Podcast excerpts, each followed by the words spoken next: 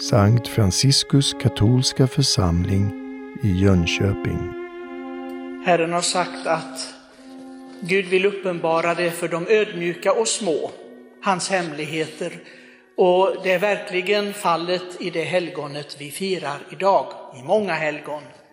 Men eh, särskilt kanske i den heliga Katarina av Siena. Eh, hon var eh, barn i en stor barnafamilj, 24 barn var de. Så hon hade 23 syskon, det kan ni tänka er. Eh, men i alla fall den här lilla Katarina, hon var liten till växten och hon förblev analfabet. Men hon skulle bli en kyrkolärare. Där ser ni vad Gud gör. Gud bryr sig inte om vad det är för förutsättningar, det struntar han i. När han vill göra någonting med en människa som öppnar sig för honom, då gör han också det. Sen kan förutsättningarna vara vilka som helst. Och vi vet att med många av de lärda och visa, precis som Guds moder Maria säger i sin lovsång, de räknas inte alls för Gud och han upphöjer de ringa. Och så var fallet med denna Katarina. Hon levde i en tumultartad tid och då kanske ni säger, men det säger Pater Josef ofta när vi pratar om helgonen, att det var svåra tider för kyrkan. Och 1300-talet var ingen lätt tid. Och ni vet, det är tiden för Avignon, påven som går i landsflykt kan man säga, och eh, Katarina tillsammans med också Birgitta naturligtvis, vår egen Birgitta från Sverige, kämpade för att påven skulle vara på sin rättmätiga plats. På Peters stol i Rom, inte någon annanstans. Men eh, hon fick ju uppleva detta och eh, Gregorius eh, den nionde, han kom tillbaka till Rom, men det blev inte så mycket bättre och Avignon, där valde de en motpåve och eh, det var svåra tider, tumultartat. Men en sak som var mycket typiskt för detta helgon och för flera helgon i kyrkans historia när det har varit svårt, det är kärleken till kyrkan. Det är någonting som kännetecknar dem. Hon föddes alltså i en, en, eh, familj som hade 24 barn och hon, eh, föräldrarna ville gifta bort henne. Men det vägrade hon, hon ville inte alls det. Och eh, slut så hon började också eh, hjälpa sjuka, hon blev själv sjuk. Och det, det är ju någonting som är aktuellt i vår tid med pandemin. Hon blev smittad av pesten, men hon överlevde och fortsatte, skriver de, som om ingenting hade hänt. Hon blev inte rädd för det eller någonting, gav inte upp. Hon fortsatte att sköta de sjuka. Men så hände det någonting i hennes liv som verkligen förändrade livet. Och, eh, och det var, även om det hände den första april så var det inget aprilskämt. Hon bad inför krucifixet och blev stigmatiserad, fick Kristi sårmärken på sin kropp. Efter den dagen så levde hon endast på kommunionen. Och hon hade ganska så mycket att säga om kommunionen, för hon hade stora mystiska erfarenheter som en präst skrev ner. Det kallas för dialogerna. Eh, och eh, bland annat så skriver hon om kommunionen att den andliga kraft vi får är beroende på hur vi tar emot kommunionen. Tar vi emot den med tro, med längtan, desto mer andlig kraft får vi. Och ju mer vi tar emot den kommunionen bara av vana, eller liksom mer eller mindre intresserade. Ja, det är söndag idag, vi går till kommunionen. Och så. Då blir det nästan ingen kraft överhuvudtaget, säger hon. Och hon säger att här, hon såg Herren med två siborier. Alltså siboriet är den här kärlet, det har vi inte nu, men det finns inne i tabernaklet. Ni vet det när vi tar fram det för kommunionen. Siborium heter det. Och där i har man då eh, eh Kristi kropp förvarad, hostiorna. Och eh, hon såg Herren i en vision med två siborier. En var av guld, det andra av silver. Och eh, Herren sa till henne, i de här siborierna tar jag emot dina kommunioner. I det, det av guld lägger jag dem som du har tagit emot, den fysiska kommunionen, när du har tagit emot hostian. Och i den i silver tar jag emot dina andliga kommunioner. Som talar alltså, det är ingen modern företeelse det här med andliga kommunioner, när man inte kan ta emot det fysiskt. Utan Herren säger att han tar emot det som det vore en kommunion. Och båda är mig välbehagliga, säger Herren. Men hon stannar inte vid detta med kärleken, men liksom, så det kan verka vara en väldigt personlig kärlek. Det är relationen hon och Gud, hon och Herren. Utan hennes stora sak, det är kärleken till kyrkan. Därför att det är Kristi kropp. Det är inte bara Kristi kropp som vi firar på altaret. Och det kämpade, det blev hennes död när hon var 33 år gammal. Hon, hon var fullständigt utsliten både psykiskt och fysiskt, andligen, efter det här att sträva efter att vi ska älska kyrkan. Det var, det, det var ett budskap från Katarina av Siena. Herren har gett ut sitt blod för kyrkan, som, är alltså, som vi är delaktiga i. Kristi kropp är vi, som är inlemmade i honom genom dopet, genom tron. Och vi ska älska kyrkan. Och detta kämpade hon för.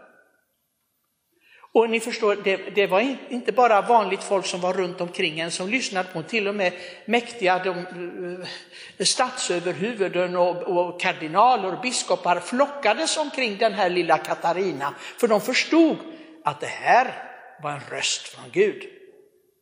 Och det har ju kyrkan också bekräftat, hon är kyrkolärare. Och hon är upphöjd också till Europas skyddspatron. Ni förstår, en människa som älskar kyrkan det blir någonting av dem. Det räcker inte att du bara säger, det är jag och min Gud, för det, det är ju en sjukdom idag. Det är jag, min andlighet, jag formar min andlighet, jag bryr mig om, bara det går väl för mig andligen. Och att jag får ta emot nåden och, och, och så. Men, men älskar vi verkligen kyrkan? Vi ser en annan, det finns ju också den heliga Teresa av Avila, alltså Teresa av Jesus, Också den stora kärleken, hon, drivkraften av kärleken till kyrkan. Hon dör med sista orden på hennes läppar var jag är kyrkans dotter. Jag är kyr det är en otroligt kontemplativ människa som säger detta. Att hon, man skulle kunna tänka att hon bara tänkte på Gud och, och kyrkan, det är någonting, en, liksom, någonting runt omkring. Det, det är strukturen vi, vi lever vår tro i. Men det är inte så viktigt. Men de här personerna upplevde att älskar du inte kyrkan, ber du inte för kyrkan, strävar du inte för kyrkans helgelse och enhet och frid, då älskar du inte Gud. Då älskar du inte Gud. Intresserar du dig inte för kyrkan, för dess välfärd, då älskar du inte Gud. Det är vad dessa stora mystiker säger. Och vi tänker bara på en, en annan kvinna, en tredje, som jag ofta nämner, lilla Therese, Therese av Jesusbarn som vi har statyn där borta i hörnet. Och hon säger det att, att offra sig för prästerna och be för prästerna, det är för henne livsviktigt, det var, det var hennes kallelse. Därför att om inte de som har uppdraget av Herren att leda, att betjäna kyrkan var heliga, och strävade efter fullkomlighet, ja då var det misslyckat, då, då, då, det fungerade inte. Men ni förstår, det är, ibland så undrar man, vanliga katoliker, om man får säga som det finns vanliga katoliker, jag vet inte. Jag tycker alla är ovanliga katoliker. Men i alla fall, hur många intresserar sig för detta?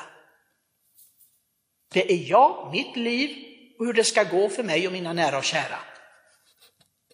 Är det så?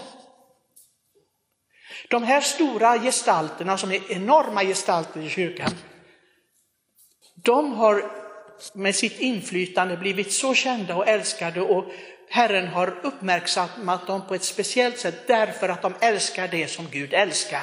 Och då blir de uppmärksammade. De andra är bortglömda i historien. Det är precis som om de räknades inte för Gud, för de håller inte det kärt som Gud har kärt. Och det måste vi lära oss, det är någonting som man måste lära sig. Gud älskar sin kyrka. Jag hörde idag senast eh, någon som kom från ett så kallat katolskt land. Och då så sa den här kvinnan, det finns så mycket förakt för kyrkan i mitt hemland. Och tänka sig bara några decennier förut så, så det var otänkbart att någon inte var katolik. Att någon inte gjorde det som kyrkan sa. Eller så. Idag är det precis tvärtom. Man förstår att risken att ställa sig utanför Kristi rike, det är så lätt att göra det. Att man själv ställer sig utanför och inte älskar det som Gud älskar. Gud älskar sin kyrka.